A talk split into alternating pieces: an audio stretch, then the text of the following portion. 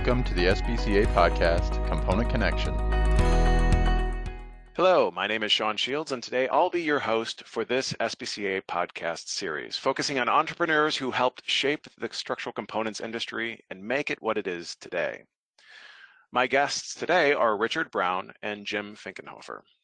Together, they operated Truss Systems, a wood and cold form steel component manufacturing plant in Oxford, Georgia, after over 40 years in the industry, Richard retired in 2014 on his 70th birthday. Truss Systems operations were sold eh, to 84 Lumber last year, and Jim is now the Vice President of Operations for two truss plants under the True House umbrella.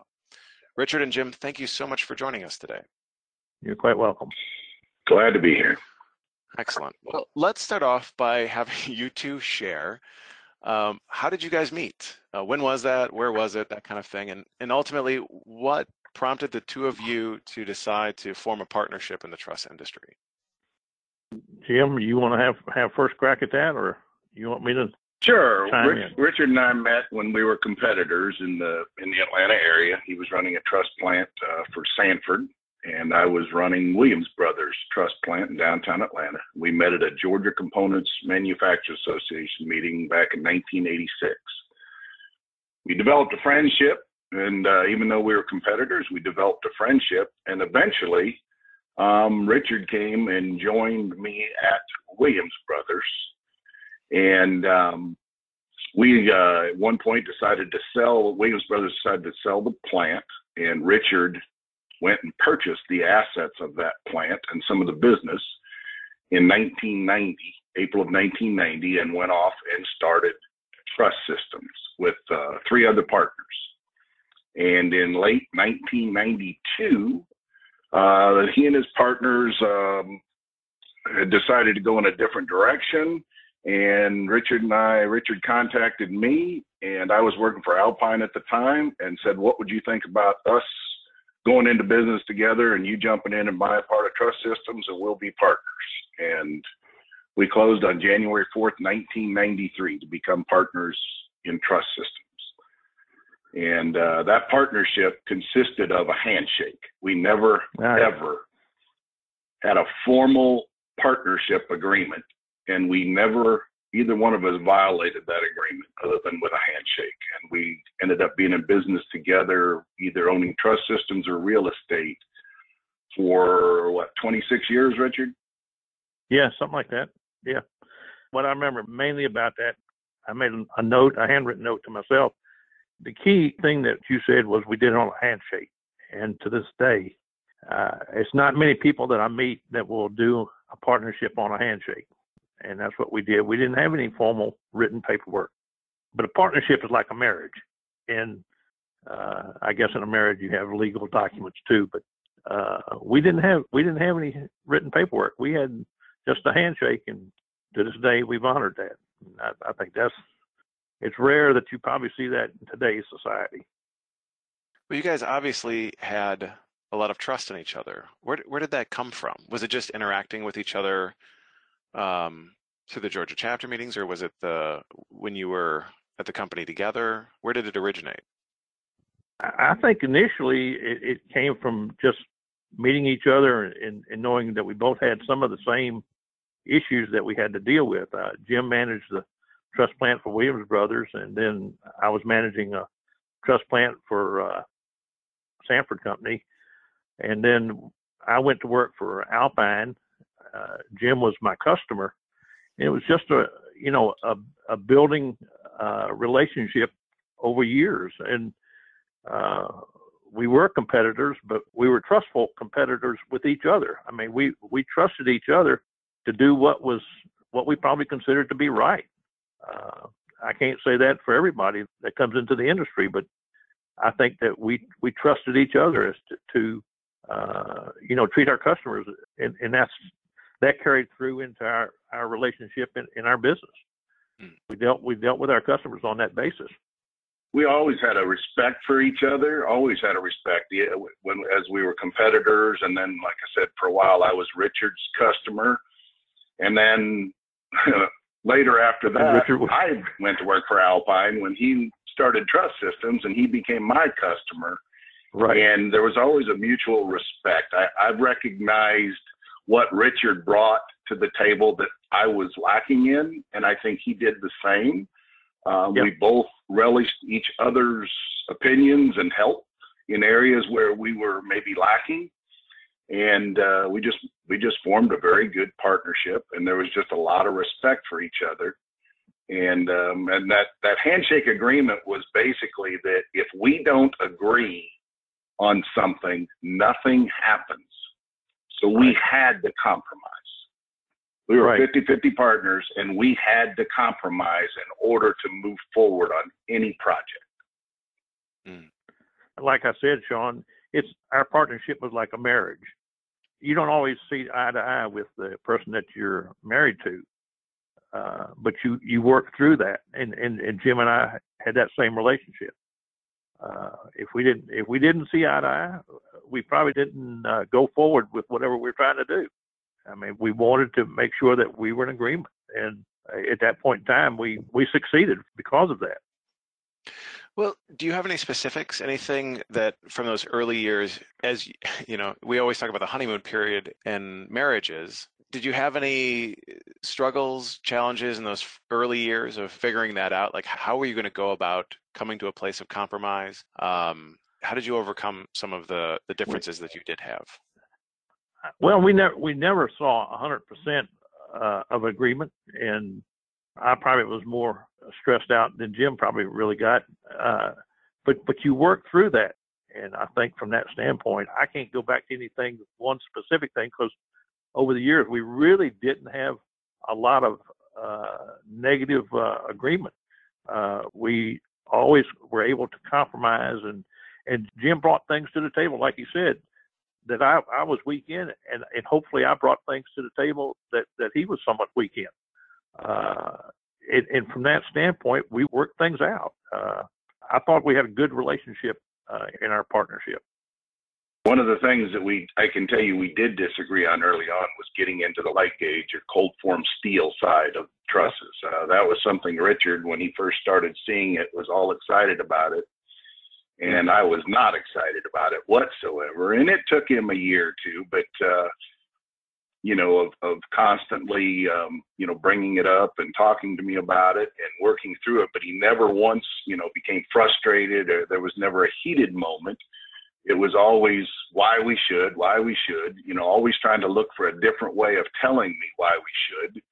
And eventually we did, and we became very successful at it. So, you know that was one example where there there was some disagreement i can tell you another one that was disagreement was when i went and joined him at Truss Systems um, they were doing about a million dollars a year in truss business million and a half something like that in sales and and they were basically just wanting he had, uh, was wanting to be about a hundred thousand dollars a month in sales. And well we were already hitting two hundred thousand after about six months and and and growing the business. And I wanted to start a second shift. And that was not in the cards where where where Richard was thinking. And and I said well then I'll do it myself. And I started working nights and running a second shift and we had a second shift at you know once we everybody saw the advantages of that it continued and we always had a second shift after that um, so we we did you know we disagreed at times but there was never Richard, do you ever remember a crossword or, or where we were like, come on, you, you're being pig-headed? Yeah. I, I don't ever remember that happening. And we both knew that we had to find a way to convince the other one. Yeah. Yeah. You know, yeah. to see our point. You know, you had to just keep I, plugging away until you found a way to get the point across. Right. I, I think that we were able to communicate to each other. Uh, you know, our feelings, our our strengths, what we needed to get done uh, in order for the company to succeed. And the company was first and foremost. It wasn't Jim. It wasn't Richard. It was it was how Good how point. can we how Good can we point. make the company succeed? Not for individuals. We were trying to make it, uh, and eventually. Uh, I, I, guess at one time we, we were up around uh, 11, 12 million dollars in sales uh, in, in the early yeah, uh, top year was we did we did 15 million in 2006. That's what we got up to. So I think one of the funniest things, and Jim always kind of reminds me of it. He says, Richard, when we first talked about getting into business together, was uh, Richard was uh, after he did a hundred thousand dollars a month, he was ready to go home. Uh, and what he meant by that, what I meant by that, was that you know it wasn't that I didn't mind working. It was that wasn't the case. It was just I felt like that if we could do a hundred to two hundred thousand dollars a month in sales, that's all we would need to be successful. Well, I was wrong. I mean, eventually we got up to over a million dollars a month, and uh, you know that's when we had to do that to stay successful. I thought we'd gotten successful, but we had to stay successful. We had to keep uh, helping our customers succeed, and that was that is the biggest issue. Is just because we were in business to helping our customers succeed, in addition to making truss systems succeed, you know, our customers were our focal point. We didn't have an outside sales force. And people say, what? But I mean, we did repetitive business from the same customers for a long time. Uh, and our customers weren't the big conglomerate like a Ryland Homes or uh, a company like that uh, nationwide. Our big customers were in Atlanta. They were Atlanta based in uh, the area around here, around Atlanta. That's what we depended upon. Yep. All of our sales were word of mouth, you know, uh, one customer telling another customer about us and that they should give us a call. And we just kept building our business over the first uh, 13, 14 years that way. And those right. were the type of relationships that, just like Richard and I had a relationship like that, um, I think our customers saw that in us and they were able to have the same kind of relationship with us. Like Richard said, we never employed a salesman. Yeah. Was that was that a conscious decision, or did it just sort of? I, I think it it was an involvement, you... Sean. I think it was. I think it evolved. Uh, when I first started the company in, in 1990, uh, one of the agreements when I bought the equipment from uh, Williams Brothers was to be their supplier for trusses. And Williams Brothers, uh, and you'd have to go back to the early 90s, and uh, but Williams Brothers really didn't want to be in the wood portion of their business, but their uh, their stores, uh, their uh, retail stores, uh, really needed somebody to provide trust. Well, we we were that source. We had acquired the assets of the truss operation from Williams Brothers. We became their supplier, but that lasted only for about three or four years, and then they wanted to get back into business directly, which which they eventually did. Uh, but during that time, we were their supplier. Well, we took care of them up until the time they got back into business. And, you know, we were somewhat constricted during that time frame because we didn't want to step on their toes and they consequently didn't want to step on our toes. But once we separated, uh, then I think we moved forward and, and our customer base uh, understood that. And we actually competed against Williams Brothers uh, as the years wore on, and, and, we took care of some of their customers. They took they took some of our customers over the years. But going back to the equation, we we really it was an involvement process. It wasn't. I don't, I don't think anything that on this date we did this and on this date we did that. It was it was evolve. It was an evolving uh, process. Yeah, Richard and I, you know, and I'm sure many people have heard this saying, but there's there's three things you can sell someone. You can sell them quality, service, and price. Those are the three things you can sell, and and you should pick two, because if you're giving somebody all three, you're making a mistake. If you've got the best service and the best quality, you should not be out there with the best price. And if you have the best price, you better be shy on service or or quality, or you're going to lose money. And we, right. our company philosophy was always quality and service. We never wanted to be the lowest price in the marketplace ever. In other words, if we got somebody that called us and said, "Hey, we're awarding this to you. You had the best price," our comment was, "Oh, dang, we messed up. We screwed up. We um, screwed up somewhere." we did. We never wanted to hear you have the best price. Right. And and Jim's right. I mean, service and quality were our our two prime ingredients that we provided our customer with. Why did you guys decide to focus on those two? Again, what I, what we just said was you can't you can't be the cheapest guy in town. If you are, you're going to be out of business Uh, it may not be next month, it may not be six months from now, but eventually you're gonna be out of business. Hmm. Uh, but service, you can give you can give service, top rate service, every delivery that you ever make. You can give them the best quality that you can provide to them. And, and over the years, we learned from our suppliers, which was, was Alpine Engineered Products, but we also learned from the other companies in, in our industry what they concentrate on in, in, in, in service and quality were the things that we always heard people talk about. Uh, that was one of the beauties you can be of, a, of you can go ahead, Jim. I was just going to say, you can be a leader, eh, you know, in the industry. I mean, when I say a leader, um, the marketplace is going to go the way of how the different suppliers of different industries perform. And if we were going to lead the market in a direction, we definitely wanted to be a leader in service and quality, not in price.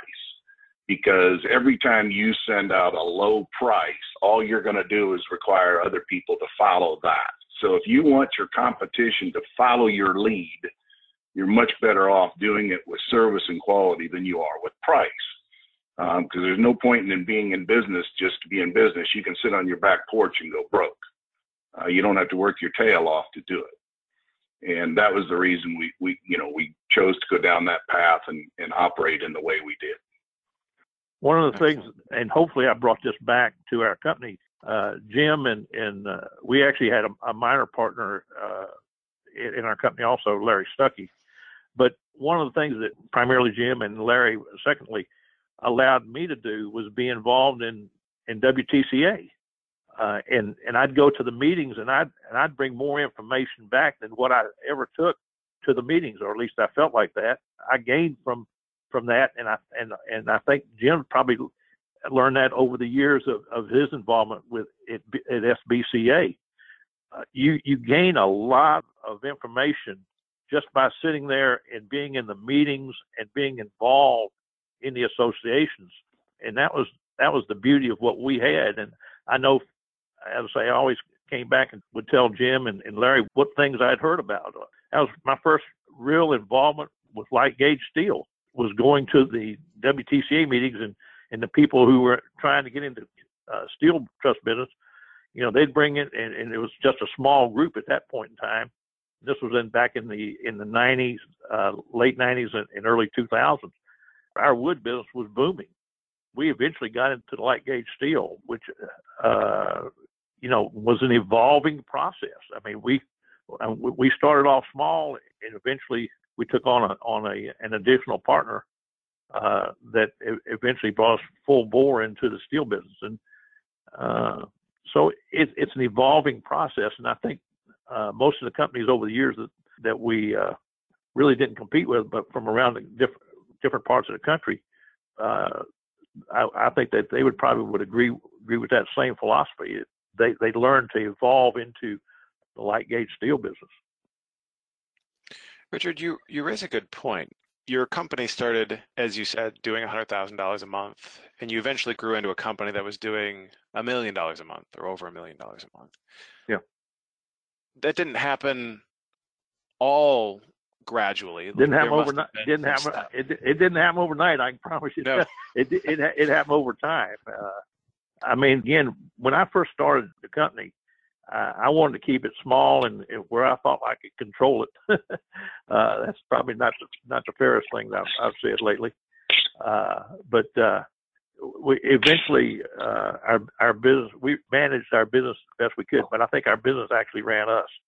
Uh, Jim and I did a good job of managing what we had, but uh, I think eventually uh, the business kind of took on a life of its own, and it did well from that. Yeah, I mean, we we never really intentionally kept trying to grow the business. The business kept coming to us. It's like I said, we had we had a lot of customers who built in subdivisions where there might be two other builders. And eventually, the, our customer would convince the other guys in the subdivision that they should be using us as well. And once we got a customer, we rarely lost one. And good, it, good point, Jim. Our customers caused us to grow. I mean, they just kept saying, "We want more from you. We want more from you. Hey, can you handle this? Uh, can you take our business?" Um, And we went, oh, sure, let's find a way. We'll get that done. And we just kept right. growing and growing that way. I think so. I think those are good points because eventually the company was successful, and I think people around the country saw us as a success. Uh, and not only around the country, I'm talking about primarily here in Georgia, of course, but uh, we succeeded because of, of what we did. We offered our customer two of the three things that Jim mentioned a while ago of service and quality, and you've got to do the best job so he will keep sending you business. And as I say, we didn't have a, an outside sales force. If anything, I was the outside salesperson, and believe me, you, you ain't got enough time to be everywhere if, if you do, if you're doing uh, a million dollars over a million dollars a month. You can't do it. I mean, it's you got you got other things that's got to go on. Mm-hmm. So uh, you guys obviously successfully grew over the years. Did you have any failures? Anything that you decided you want to get into, or something you wanted to try, and ultimately just didn't prove to work very well in your market? Ooh, good question. Um, I, am trying to think of anything we did do. My head. we ventured into a software to help us with our with our uh, job tracking and all that that didn't work out so well but you know it was it was worth the gamble we we learned some stuff through it um right. we bought a piece of equipment one time that was supposed to detect um, plates on the bottom and make sure you always had it and that didn't work so well but uh, you know we always were trying to run out there and try to do the latest and best thing and and you're not going to have the hits without having some failures we bought uh, some of the first auto sets from Alpine. We had all of our shop was auto sets from 1994 on. We bought the first computerized saws, uh, Clary Master uh, computerized. We bought, you know, Alpine's first auto web saw, one of those. And we just kept buying the latest and greatest of the early computerized saws that, boy, they were they were something. They they cost a lot of money to keep running back there, yeah, but they were worth it. You know, they they they were worth it. You know, they they replaced people and real estate in your plant by having to have multiple saws. But boy, they were a challenge early on until all the equipment companies started getting them more perfected. But you know, if you're not out there running around trying to get the latest and the best, and you know, you're going to have some failures. And yeah, there were some things we bought that were like, yeah, not such a good idea. But you know, major? No, I can't think of anything. Do you, Richard? No, I really can't. While you were talking about that, I thought of a story that uh, we'd gone to BCMC, and I, this was back in in the uh, I think it was around 2000. I, it might have been uh, before or after that. I can't remember, but we'd gone to a, uh, a BCMC show, and I believe that that year it was in Indianapolis. It may have been in Louisville, but we had bought a saw at the show, from from Alpine, and they said that they had to take the saw back to Texas and put the other upgrades that they had uh, planned into into the saw, and they would ship it to us. Well, I get this call one Monday morning in in uh, I think it was around the first of December, and uh, I get this call saying that we wouldn't be getting our saw because the truck had turned over and, and dumped the saw off the side of the interstate. And I thought somebody was pulling my leg. I mean, it was somebody from Alpine, but I thought they were pulling my leg. They weren't pulling my leg. That actually happened. Uh, the truck was carrying the saw to us had turned over.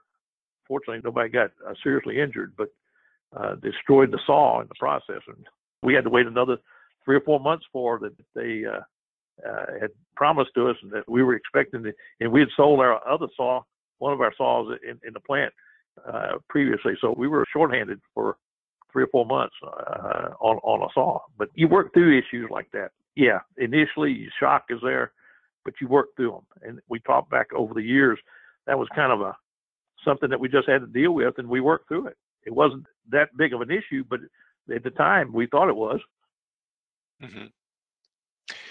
So let me ask you. Um, we we touched upon this uh, earlier. I wanted to ask you if you had a difficult year, like a year that you felt either set you back or was just really mm-hmm. hard to navigate. But we sort of made the, the comment that there may have been more than one year. yeah, we had a bad year from 2007 to 2012 or 13 was a bad year. Yeah, I, I, it was I, a bad year was, that, that kept on the, keeping on. When we started the company, uh, Sean, we had 13 employees. Uh, I was one of 13. Uh, in, ni- in 2007, we had 107 employees. Not necessarily all at one time, but primarily through that year. Well, in in late 2007, we had to cut our workforce to 52. Hmm. That was difficult. I mean, to to to lay off people that, uh, in in some respects, uh, uh, they had become they go beyond employees. They become uh, people that you know and respect, and you see out on the street. They become uh, almost like a family. And uh, I, I know from 07, the next few years, eventually we got in 2010, we got down to 26 employees. And we built it back over that next four years from 26 employees up to back up to uh, 55 or 56. And uh, at that point in time was when I retired and, and sold the company. But those were difficult years to deal with, and you know that's that's about all I can say about it. I mean, you you had to deal with the realities of what you were dealing with. Yeah, from our customer base in 2006, every customer we had in 2006, by January of 2009, every one of them, other than one building supply, had closed their doors. Every customer had either gone bankrupt or shut down from 2006 until January of 2009, other than one building supply. Uh, other than that, our customer base had to completely change. Hmm. Yeah. And for a company that had grown, not really having outside sales, that must have been a significant challenge. It was. Uh, I mean, you, you significant you, is you, one word you could use. Yeah. it's not the one I would uh, choose, but uh, yeah. but you have to deal with realities in your process, and that's what we we had to work through. Uh, they were tough years, and to keep the company going, uh, we had to do a lot of whittling, and and uh, it wasn't it wasn't fun doing the whittling. It was uh, not good at all and uh, but we got through it, and uh, I think that from that standpoint, you can say that we were successful on that end of it. Well, certainly. I mean, there were a lot of component manufacturing uh, businesses that went under during that time frame that you just mentioned, and yet, as you pointed out, the two of you successfully navigated that, making a lot of hard decisions. But you started out uh, by saying that you didn't make any decisions unless you guys could agree or at least could reach a compromise. I would imagine that that was even more difficult when you're cutting your uh, employee base in half. Who are you going to cut and who are you going to keep? I would imagine that was a lot of sleepless nights that the two of you had trying to come to a, an agreement on that, right? You know, Sean, I think so. when you when you say yeah. that, Richard, I was going to tell him that what Richard and I typically did on that, whether we were getting ready to pay bonuses, we always played a bonus to everybody um, at Fourth of July, and we always paid a year-end bonus based on our profitability. There was nothing that any employees were promised, but as long as the company was profitable, we always took a share of that money and shared it back with the employees in bonuses. We also had a profit-sharing plan that they they um, got money in. Once again, it was nothing they could contribute to, but we put money into the plan and it was divided up based on you know the the rules of the plan. Uh, we would just stick a lump sum in but it was kind of interesting. Every time richard and i got ready to eat whether it was you know deciding we had to cut people or paying bonuses or how much money we were going to put into the profit sharing plan he and i always did that separately. And then we'd sit down in a room together and compare what we had written down and it was amazing how often they matched to the penny or to the person. Yeah. He already knew how I thought. So rather than trying to just put our own thoughts, we always wrote down what we thought we were going to end up agreeing to. And that's pretty much what it would be when we went in the room and sat down together. That sounds like married couples could learn a lot from you guys. again, I'm gonna go back to what I said at the beginning of our talk today. Jim and I had a marriage, and in a marriage, you got good days and bad days. You got pluses and minuses. But at the end of the day, you got to come back together and come to come to the same conclusion because you can't go in two different directions. And Jim and I, I think from our friendship and our relationship over the years, that's what allowed us to be successful. Yeah, there were days when one of us didn't like the way things were going or, or direction or something that had happened, and I would walk into Richard's office or he into mine, and there would be a bunch of venting that would start, you know, on on the one side, and the other would just let the other one go until they were done and say, "Okay, are you done? Yeah, okay, now let's talk about it." Um, and you, you just got to let them get it out sometimes, and and, and not not add to the problem or the argument. Just just let it get out there, and then say, okay, what does that really mean, and how do we move on from here? Hmm. You may have already answered this question through your your discussion today, but I want to ask it anyway, just in case there's anything you want to add. But when you look back at your careers in the truss business, what would you say you are most proud of thus far? I know, Jim, you're not quite done yet, so you might change your answer by the end. But uh, I think that the one of the, one of the things I was involved from day one on the Georgia Component Manufacturers Association. Uh, they asked me to serve on a on a steering committee that uh, this was back in 19 I guess it was 1978.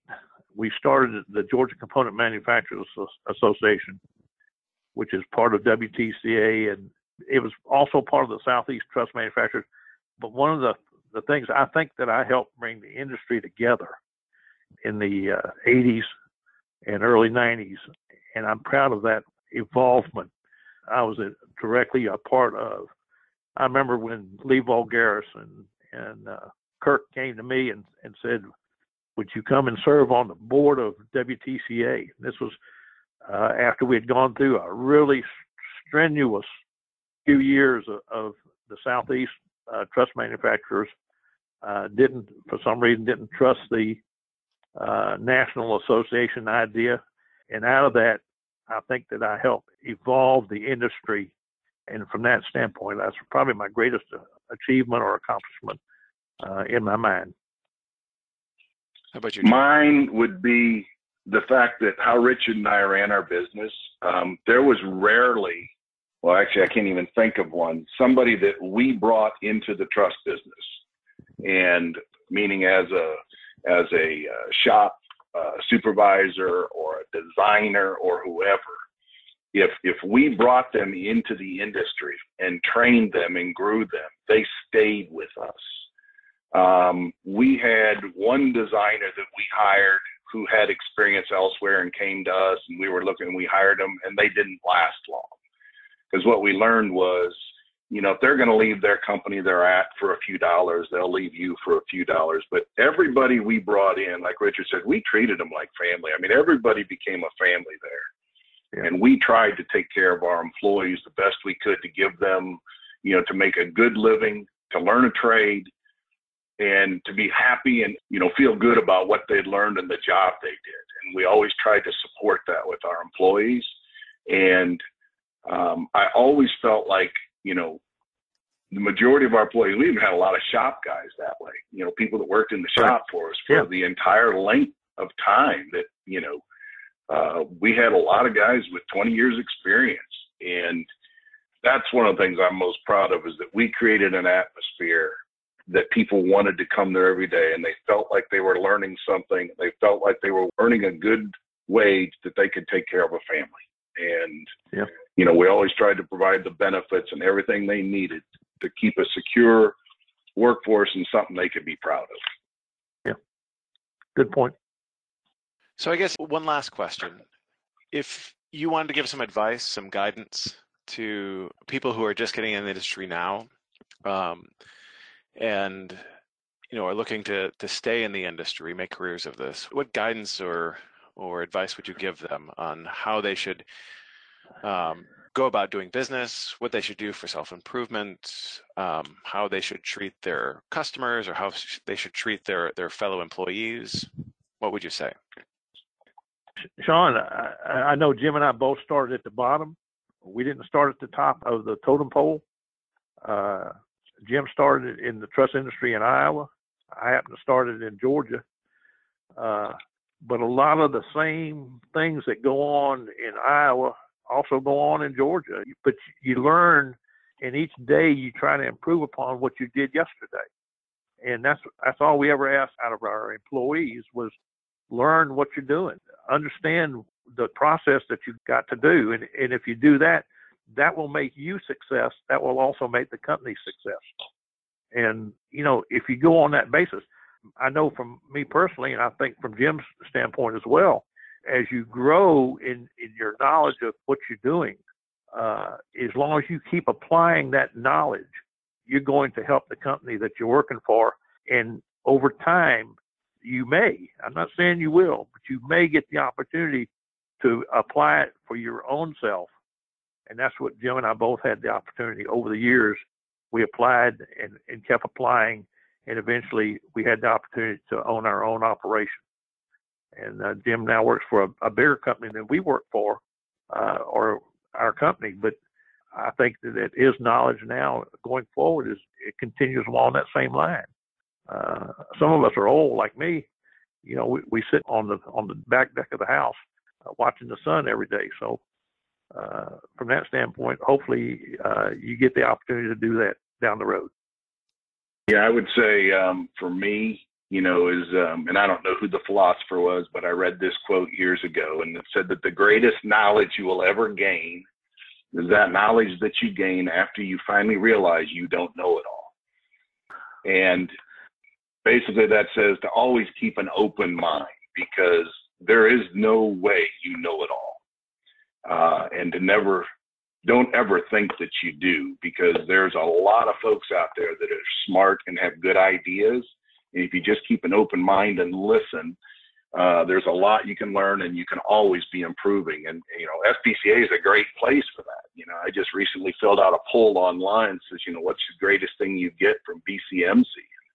For me, it's just, I go there to talk to people. Um, yeah. You know, I, I can see the equipment at, at another truss plant. I can see things also, but to get all those folks in a room. It's why I attend. I mean, I just I like to talk to other people and hear what they have to say and see what might click for me to improve at what I'm doing because uh, I'm still evolving. Uh, you know, I've been doing this since 1976, and I'm still evolving in the in the truss industry. Yeah. Yep. I, I know when I, I, know my trips to, to, to BCMC every every year was just to, to hear what other people were doing and and and and listen to them. And uh, you know if you do that and you and you have an open mind about the way things you will learn. I, I mean it's uh in going to the meetings I learned as much going to the meetings uh on a quarterly basis and then BCMC there's so much knowledge out there if you'll listen and then apply what you don't have to apply every part only apply the parts that pertain to what you what you understand you're going to be better off in the long run. Hmm. Well, Richard, Jim, thank you so much for joining us today. This has been a great conversation. My pleasure, you, Sean. Thanks for inviting My us. My pleasure too. Absolutely. Absolutely. Um, I'd also like to thank our listeners for spending this time with us. Hopefully, you've gained some insight from Jim and Richard on uh, how to run your business and how to capitalize on today's market opportunities. Thank you for listening to SBCA's podcast, Component Connection. We are committed to bringing you a variety of information via this podcast. Please email your feedback or suggestions for future topics to podcast at sbcindustry.com.